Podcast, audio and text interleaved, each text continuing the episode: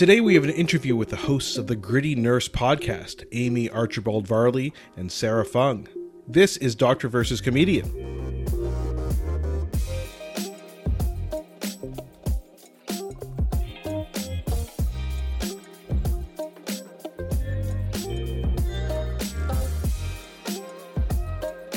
I'm Dr. Asif Doja, and this is the Doctor of Laughs. Not a real doctor. Ali Hassan. Every episode, what we normally do is I pick a topic for Ali from comedy and entertainment and I question him about it. Then Ali picks a topic for medicine and health and grills me on that topic. But today is a special episode. Today we are interviewing Sarah Fung and Amy Archibald Varley, the hosts of the Gritty Nurse podcast. And Ali, I'm excited to have them on. You know, usually we have such a medicine focused thing. Obviously, I'm a doctor, you're not a real doctor and so a doctor in my own way, yeah, you could say. Exactly. So it's biased. Doctor of love. Mm, don't know about mm, that. Anyway, no? okay. it's uh, we're you know there's a bias, and we throughout this podcast, one of our hidden themes is exploring bias, right? And so yeah. we come from this lens of medicine. I do. You you know sort of doctor of love, and uh, it's it's good to get another perspective, especially because of this nursing crisis that's going on, really, eh, where we live in Ontario, but in all of North America. Also, Asif, I'll just pull back the curtain here a little bit and talk about how this felt. Uh, this felt fateful because you had you had driven me. You know, you had said, "Check out this great podcast, Gritty Nurse Podcast. We should have them on sometime." Um, these these both these nurses, and so I spent some time looking at the website, and I you know, entrusted you would reach out to them at some point. And one day you were about to reach out to them and you watched me on a show called The Social. Now, The Social in, in, in Canada, it's on a network called CTV, and it's something like The Talk. You know, this or The View. Um, or the View, yes, exactly. Oh, yeah, not the Talk is also Canadian. The View has you know four hosts, and they'll welcome a guest. They'll talk about topics of the day and this kind of stuff. So I was on the social promoting my book, and it just so happened, insanely, that Amy Archibald Varley, who is one of the nurses on the Gritty Nurse podcast, was also backstage. I had just had no idea. I walked by her not knowing that it was her. I thought she was part of the crew. I thought she was part of like the writing or direction or production crew for the show, uh, the social. But um, it just felt like this was a, a, a conversation that was meant to be because you know, the very day you're looking to reach out to her, you see her on the exact same show that I'm on, but I didn't even get to meet her. It was meant to be. So let's uh, hear this interview that we conducted with Sarah and Amy. Conducted. I like it. It's very professional. Mm-hmm. Awesome. It's like an orchestra. interviews, yeah. like maestros over here. Yeah. Maestro Fresh Wes. What? Hope you enjoy it.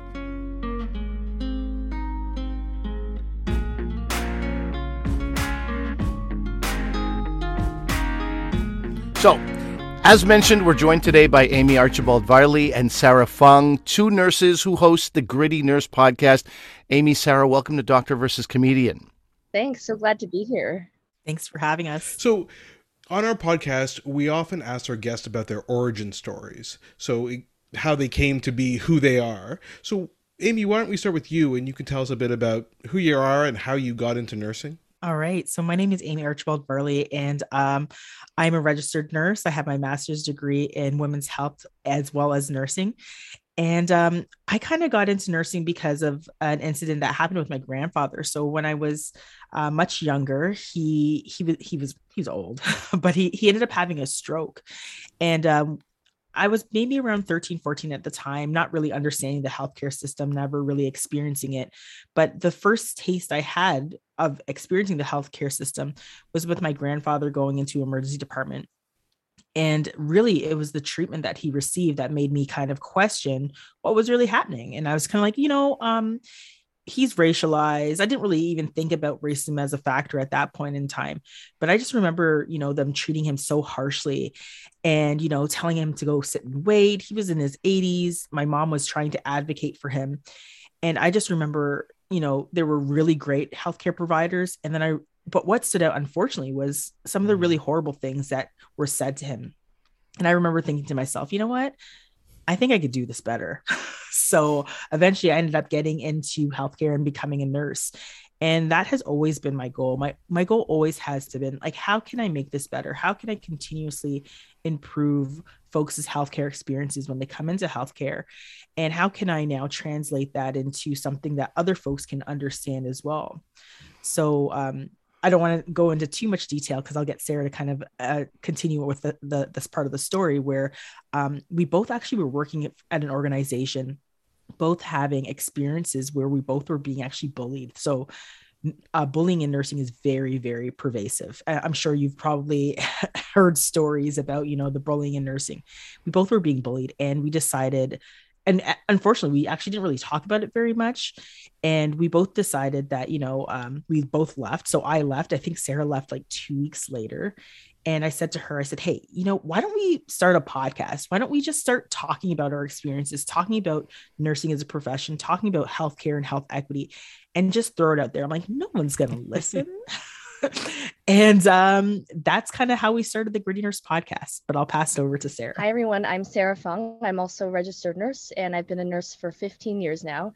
I have a master's as well in nursing, and uh, the reason I got into nursing is a little bit different. So my mom actually was a nurse. Uh, she was an internationally trained nurse, and uh, when she came to Canada, she never ended up practicing in nursing for uh, multiple different reasons. But licensing was hard. The job market wasn't as great. Uh, and really, she just didn't feel confident. I think part of it was a language barrier, part of it was being a new nurse. And I remember as I was growing up, she said to me many times over the years how she regretted her decision. And when it came time for me to choose a career, I thought, why not just continue on where she left off? And you know, it seemed like it was something I wanted to do. I was always interested in helping people. I was really interested in biology, and I used to read her nursing textbooks all the time, which was really weird for a kid to do. Um, but then, you know, it just also seemed like the, a practical decision at the time. My family was very practical, you know, traditional Asian family. They wanted you to do something where there would be a career that they could see. And so I went into nursing and, um, I'm going to skip over all my years in nursing, but essentially, I worked in acute care in obstetrics. I did um, education. I did a bit of research, um, worked in nursing leadership, which is where I met Amy. And um, we experienced significant challenges related to bullying. And she explained how we both ended up leaving our workplaces due to mental health struggles and the fact that nobody wanted to listen and nobody wanted to change what was happening. We tried to go up to senior leadership. They kept saying, um, you know, they were giving us the runaround that they were going to look into it. But I think ultimately they were glad that we were gone and we were not going to cause a fuss anymore. So we thought if nobody was going to listen to us, why not create our own platform where we could podcast about anything we wanted? And, you know, we didn't think anyone was listening. So there's no pressure really to deliver any content that, you know, was going to meet people's expectations. And so that was three years ago. And here we are now. We're still podcasting, we're still advocating for things that we feel are important to nursing and healthcare. Now, I'd love to I'd love to say that the treatment that Amy's grandfather received years ago is something that'll never happen again. And the bullying that you encountered is something that doesn't happen anymore. But we don't want to kick this off on a bummer. We don't want to we don't want to kick this podcast off on a low note. So I'd rather ask about something much more positive. Amy, you said that nobody's going to listen to your podcast, but in fact, you have tons of listeners. You have great interest from the media. You have become, you know, kind of the voice of nursing uh, around these parts. People come to you as an authority. What do you think accounts for that, especially since a lot of your experiences were about people who weren't listening to your voices when you were in these situations early on? What do you think accounts for the interest in the in the podcast?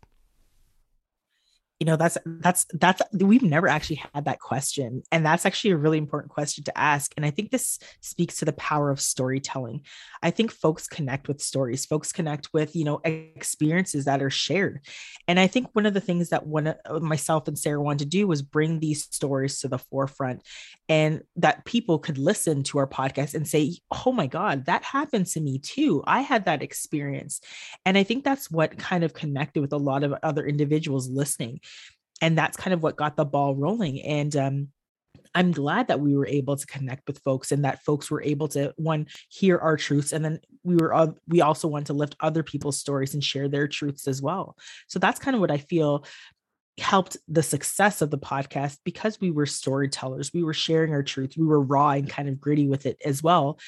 And just, I think that visceralness where people, I think over the last three years, people have been tired of the nonsense, right? And they just wanted to hear something real and, authentic. And that's what we were trying to bring to them. So I think it was a different side of nursing that a lot of folks hadn't seen. And we were happy to pr- propel that forward. That's great. I think it's such an important element. You know, my world is storytelling, or it has become storytelling. It used to be like tighter comedy, and then it just grew organically over time. And I see exactly what you're talking about. People connect with stories, um, but I never considered it uh, as much, you know, in the medical field. That seems more science and facts, medicine. But of course, storytelling is such a great part of it, and I'm, you know, hyper aware of that as I was listening through to episodes of your podcast because those are stories and people sort of be like oh that could have been my grandfather that could have been my child mm-hmm. that could have been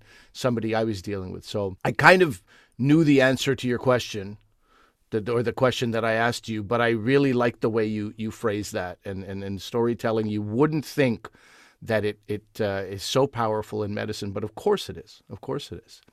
So I, now Ali is going to criticize me for bringing up the bummer subjects that he didn't want to talk about like a few minutes ago. But I, I am really struck by uh, what you guys were saying about the bullying because, of course, I'm an outsider but an insider, right? I'm in healthcare like you guys are, but I'm not a nurse. But I see this going on, and and I think uh, you guys can correct me, maybe Sarah, about there are some terms that nurses have for the junior nurses when they come on the ward for the first time and that sort of thing. So, uh, you know, maybe tell us a bit more about some of these experiences because, as you guys said, I think I've seen it from the outside. I'm not sure Ali was that aware of it or our general listenership would be aware of it. So, Sarah, you want to just tell us a bit more about that? Yeah, there's a really common term in nursing, and it's called nurses eating their young. So, yeah. this is the phrase that we use where when you're a new nurse on the unit, regardless of how old you actually are, um, we use the term eating their young or you're a baby nurse because you've just gone onto the unit you are trying to learn everything the best you can. And what the expectation is in a perfect world is that somebody would take you under their wing just like a mama bird would take a baby bird and show you the ropes and teach you everything you need to know and just build you up for success. But unfortunately what happens a lot is that there's this um, rite of passage that people feel like you have to go through. So um, the older nurses might think, oh, you know, I had a really rough time. I need you to learn on your own. You need to fall and pick yourself up so that you can gain street cred or whatever. And so they purposely make it more difficult for you, where when you ask for help, they don't help you. They tell you to go figure it out on your own. They tell you to look it up. Or um, in really bad cases, they might even just tell you the wrong thing to do and watch you mess up and watch you, you know, make that mistake and have to learn from it. And um, it's actually so pervasive in nursing, and I don't quite know. I guess that that big question is why does this happen?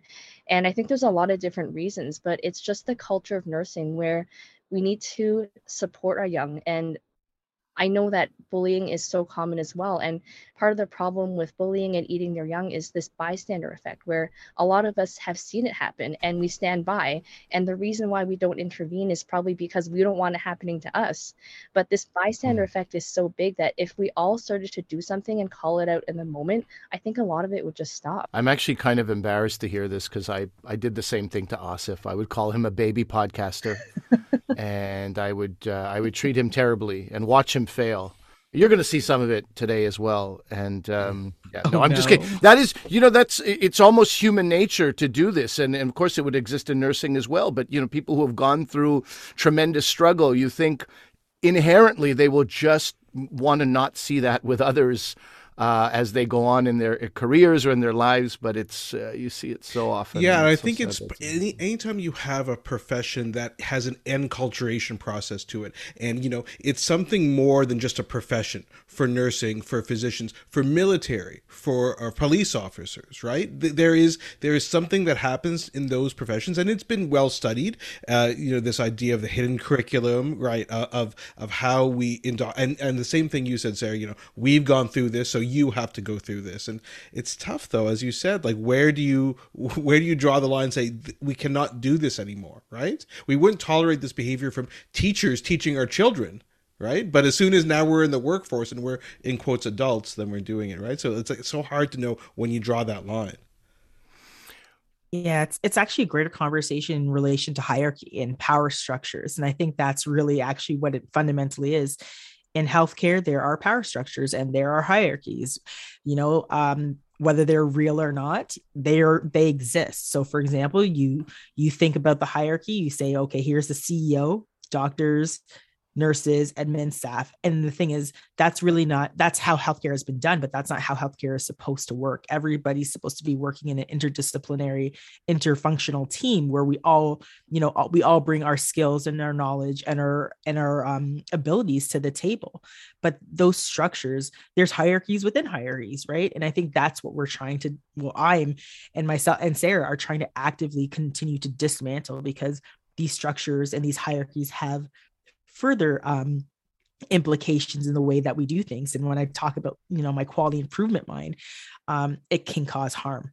So if we don't work in these teams we don't work functionally with one another we have these hierarchies and these power structures that prevent us from doing what we should be doing eventually it just trickles down to the patient and that's what we're trying to prevent.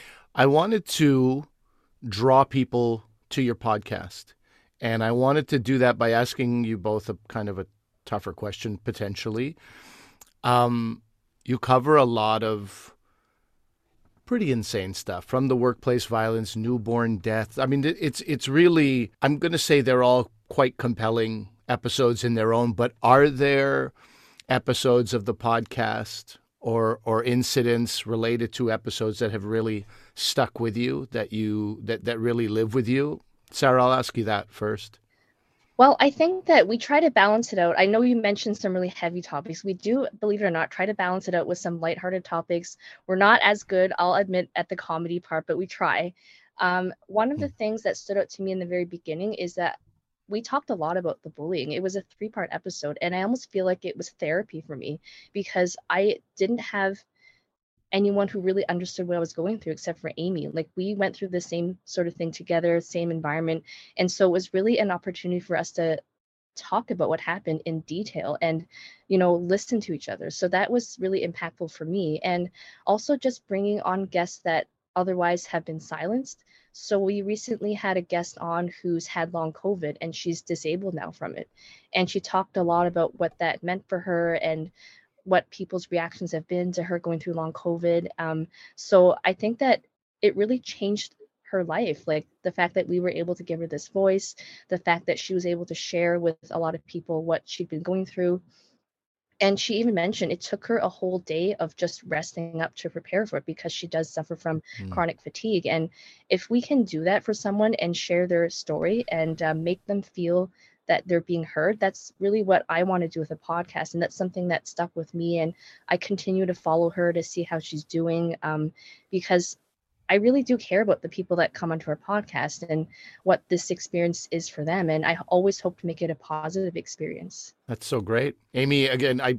feel like I might be asking you to pick your favorite child here. And I'm sure there's so many episodes that resonate with you, but is there one that comes to mind that was particularly impactful or compelling in your mind? Wow, I mean that's that's such a challenging um, question. We've done we've done like over a mm-hmm. hundred episodes, and I I am trying to kind of think one that really stands out in my mind. I mean, I and think, it's tough because Sarah well, yes. gave a good answer, and, mean, and, really is trying to sabotage you right now, as we can see. Which is, I didn't think you guys were going to work against I mean, each other like this, but here we are.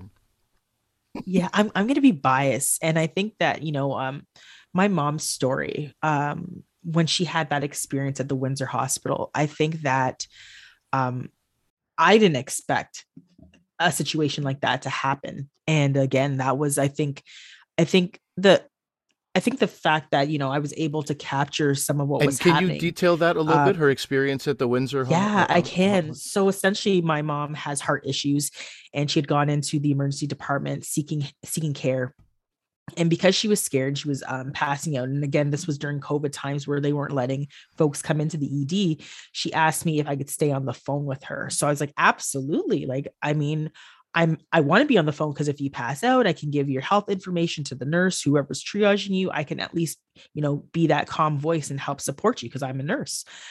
Um and when she arrived in I could hear them telling her to shut her phone off, that she's not allowed to have her phone. I was trying to explain to the nurse because my mom then put me on speakerphone. I was trying to explain to the nurse that I'm a nurse too. I'm just on the line to help support my mom because she felt like she was about to pass out. And I could hear them yelling at her. And I'm like, what is happening? And then um, the call dropped. And then the next thing I know, she calls me back and she was outside of the hospital. They kicked her out for having her oh cell phone on. So instead of triaging her because of her heart issues, because my mom has atrial fibrillation, they ended up kicking her out. So um, I caught most of it on on uh, through my phone, and it was a it was an episode that all, although it pains me to talk about it, although it was probably the scariest experience I ever had in my entire life. Change is coming because of it. Um, my mom is now a patient partner with Windsor Hospital, making changes to anti-black racism within their healthcare system. I'm gonna I'm continuing to partner with them and work with them to see how they can improve health equity through their through different strategies. They've hired now um, an equity specialist. So although something so painful and devastating came through that, um, changes changes occurring. So for me, I'm super biased. That for me is a huge win. No, it is huge. Bias or not, I think that's so great, and it's because I think the real struggle is it's great that you have this sort of outlet and you're getting heard and people are listening, but if it results in no change, at some point you'll be feeling a, a, level of hopelessness. And it feels like with you, both of you, you do see some hope and you do see some change. And there's so much value in what you do and in, in, in having this podcast and, you know, kind of exposing and investigating these various type of incidents. I, I follow one of your colleagues, Bridget Umaigba, who's a, a, nurse um, in, I think she's in Durham region. And sometimes just reading what she posts, I need to have a an hour a walk. Just and I'm just casually reading. She's living it. You're all living it day to day. It's it's a lot. So yeah, it is wonderful that there is a you know ray of sunshine, positive thing that comes out of a lot of what you do. I was gonna say it actually comes at a cost. I think that's the other thing that folks don't understand. Like I think that, you know, with like myself, Sarah Birgit, and other nurses that you might see speaking out on social media, uh, it does come at a cost. Like I think um we are the very few that are speaking out although we get a lot of messages a lot of dms from other nurses there's such a fear and silence around speaking out. Like we are we actually aren't empowered by our colleges or by you know our administrations to actually do this work. Like we don't get paid to to advocate or any of these things but there's also a lot of fear surrounding it. So we kind of actually have to put ourselves on the line every single time that you know we do an interview with CBC or CTV or Global or or you know we have a podcast episode we're always putting ourselves out there. And I think that's that's that's the risk. But I think the the reason we do it is because we fundamentally care about folks. And we know that advocacy is hard. And we know that folks don't have all the tools. And we're trying in whatever way we can to give folks the tools to help try to mm-hmm. advocate for themselves. And I, I, should say I mispronounced your colleague's name. It's Birgit, not Bridget. I my brain saw what it wanted to see from years of seeing Bridget's. Birgit Umaigba is her name, I believe, right? It's okay. You know, speaking of this and, and, advocacy, I did want to talk to you guys probably about one of the uh, one or two most pressing issues in nursing right now, which is this nursing crisis. I mean, it is a crisis in Canada, it's a crisis in North America, and just to people, so people understand, you hear a lot about oh, there's no beds in the hospital, there's wait times in emergency rooms. And, and people, there's no beds. There's no beds. Oh, you guys need to buy more physical beds this is a euphemism that is used in medicine to say that there's not enough beds. No, there's not enough nurses to care for patients in the beds. There is enough beds. There's you get a bed anywhere, and that's not. And there's physical space. Sometimes there's issues with physical space, but really it's nursing. We do not have enough nurses to care for people, and that's why you're seeing uh, this crisis. Can you? talk a bit about what you guys have seen and what your colleagues have seen in the front lines, uh, Sarah? Um, you know, I think it's it, it's very frustrating for us to keep hearing this whole bed term being used, right? Because it dehumanizes the whole experience. It's not about furniture. And I think Doug Ford just keeps using this term because he wants to make it about statistics.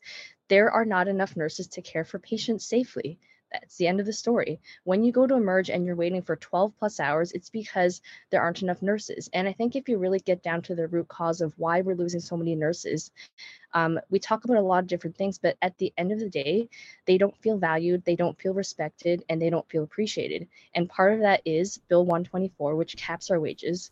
Um, part of it is being forced to work overtime, not getting vacation, really just not having a safe workload. So all of us went into nursing because we wanted to help others, because we wanted to make a difference.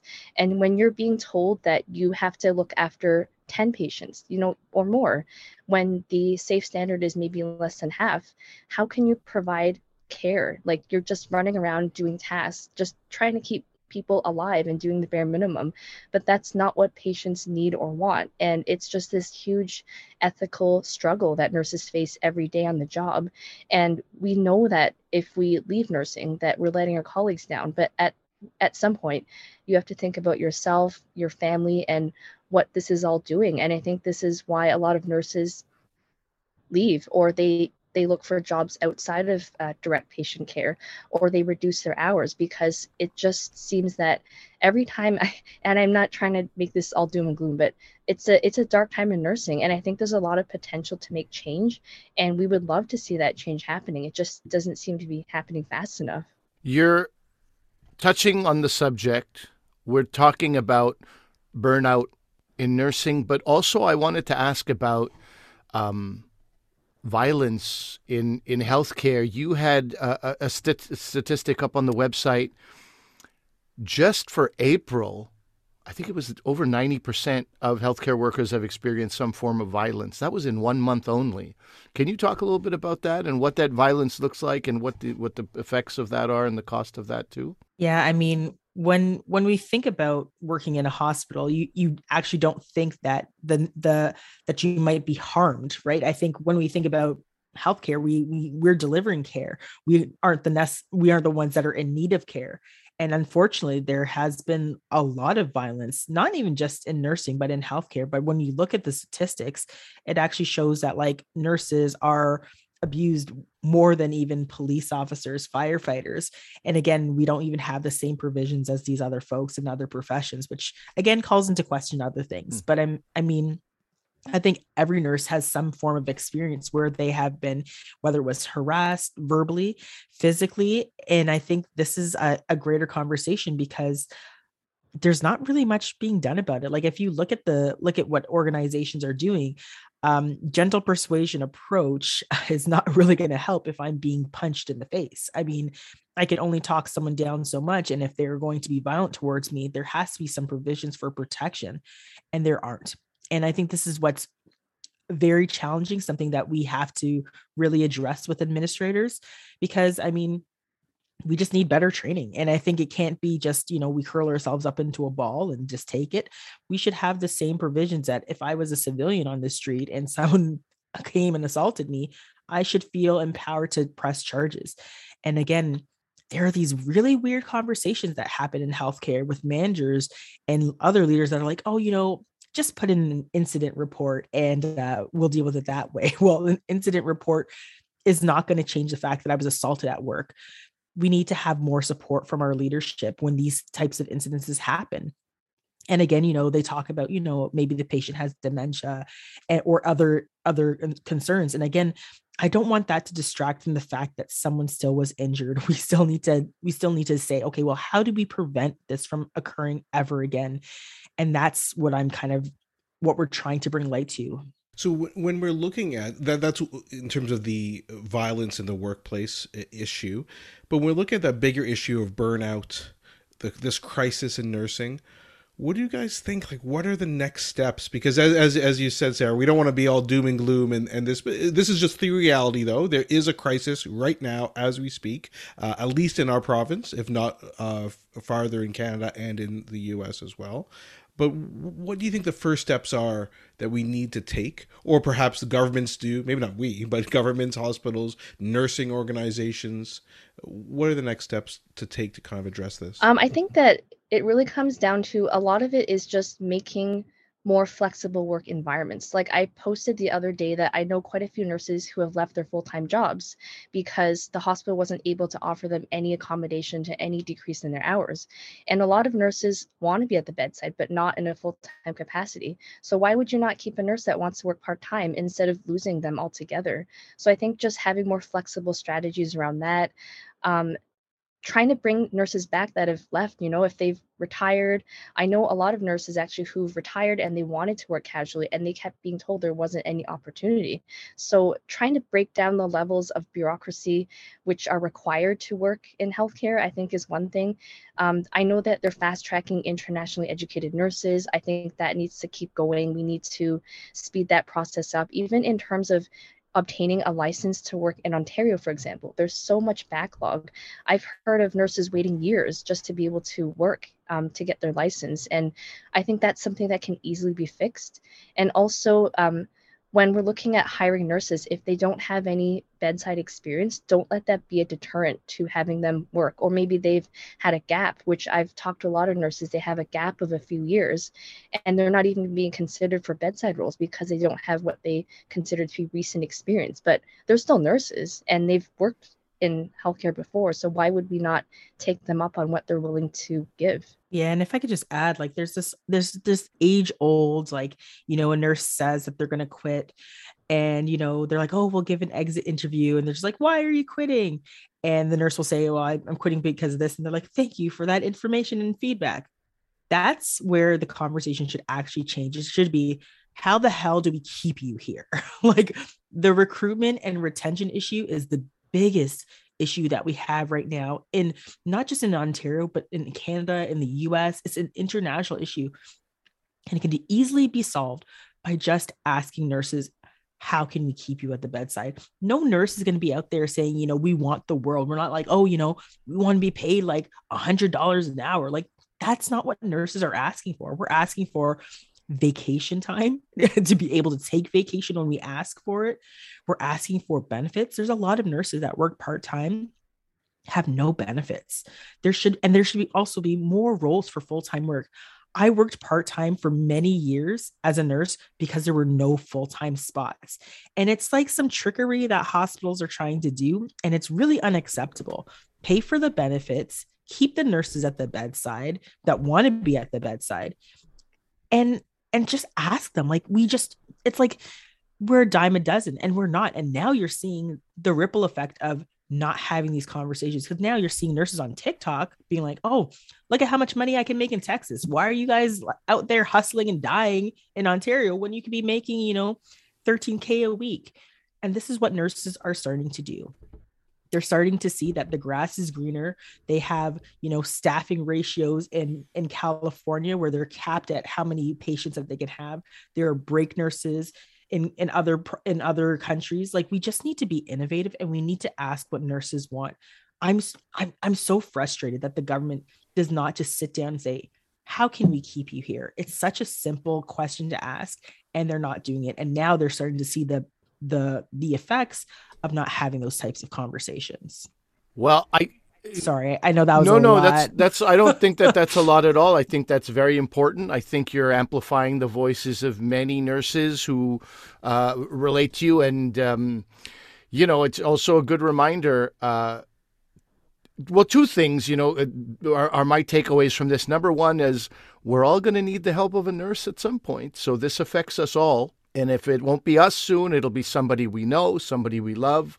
So this really is, uh, this reaches far beyond nurses. And, and secondly, it's a great conversation to have because you do have these, well, I don't know what the best way to say. I don't want to call them mixed messages. That's too light, uh, and and that's not accurate. You do have this inaccurate messaging as Asif brought up about the beds and, and, and people sort of frame the real problems in an inaccurate way, and that's not the way things are going to get solved. If you're talking about beds, you're not solving the problems that nurses are facing. You're not solving staffing and mental health issues. So we appreciate you being here. Neither of you are uh, part time nurses. You work very hard, so we appreciate you carving out some time. I think this is very useful and very uh, illuminating and very important, a really critical discussion that needs to be had, and we're, we're really happy you could, uh, could spare the time to be with us. Thank you so much. Thanks so much. I really enjoyed the conversation and being asked questions we've Yeah, never no, been asked it was before. it was a great conversation, and we need to come back and have like a funny Yeah. episode because we do do funny episodes. Despite what you guys might be thinking, we actually do funny episodes, and maybe you guys can catch us on Teeny because we did a we did a haunted hospitals episode for October. So Oh, very nice. Yeah, actually, I found out that um this channel T and E is on Rogers. If you have Rogers, you can watch it there. T and E. T and E. It's um it's like a horror kind of channel. So Okay. our show that we were on was called Haunted Hospitals, where we each had an episode and we told some ghost stories from um, back in the day. Very nice. We will have you back. We'd be happy to have you back. We have to time it right. Can't have a horrible nursing crisis looming in the background and then we're just all telling jokes. You know, we're all going to get hate mail. You guys read the room. What's wrong with you? What kind of people are you? We will time it right when there's positive stuff going on that we can focus on, and we'll have you back for the comedy. Uh, as you said on your uh, podcast, you do focus on all kinds of things, the serious issues, uh, therapeutic issues, but also funny things. So again, I'm gonna I'm gonna tell people uh, I can't recommend it highly enough for them to go to the Gritty Nurse podcast. You can find them online. You can find them wherever you find your podcast under under Gritty Nurse. Asif, anything from you? Would you like to say goodbye to our guests, perhaps? A decent human being might say goodbye or thank you. Devolving very quick. eating my young, eating my young. Uh, this is devolving very quickly. No, uh, you know, guys, it was amazing. I thank you so much for doing this. And in our brief conversation today, so many things to talk about. Uh, the role of, of nurses in teaching medical students, right? The whole thing, and, and the role that nurses have in teaching doctors, and of course, that idea of how to navigate the healthcare system. Uh, like I said, we have a bias because we know how to do it, uh, and I we, we should probably do an episode just on tips for the average person on how to navigate it, right? I think that would be uh, we'll do a joint episode or something, and then we could be a most downloaded episode ever for each of our podcasts. yeah, you guys need to come on our Yeah. podcast too now. oh, we'd love to.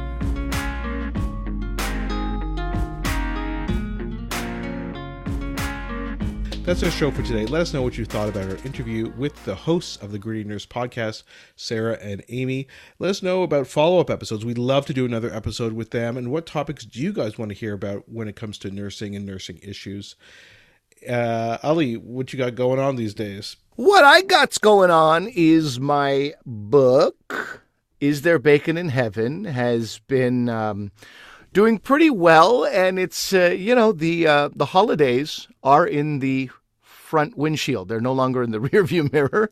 We are now heading barreling straight towards the holidays, and um, uh, I'm very lucky that bookstores have sort of profiled the book for a, a great holiday pick. And you know what? I'm going to do something I never do. I'm going to echo their sentiment. I I'm really proud of what I've written.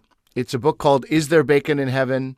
It's a memoir. It's a comedic book. It is with all the insanity going on that we sort of live in, I really feel like I, I provided something that's kind of a the antidote, a temporary antidote to um, to the wild stuff that we experience on a daily basis here in, in this place we call the world.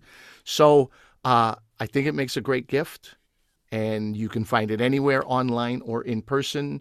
In Canada, on in the U.S., you can find it online, and it is called "Is There Bacon in Heaven?" And that's uh, that is my focus right now. Just enjoying that. Perhaps a stocking stuffer for someone if they celebrate Yep. Christmas. Fits in most major retailers' stockings. I don't know that. I don't know if that's true. I think it does. It's not a very wide book. He said wide, not white.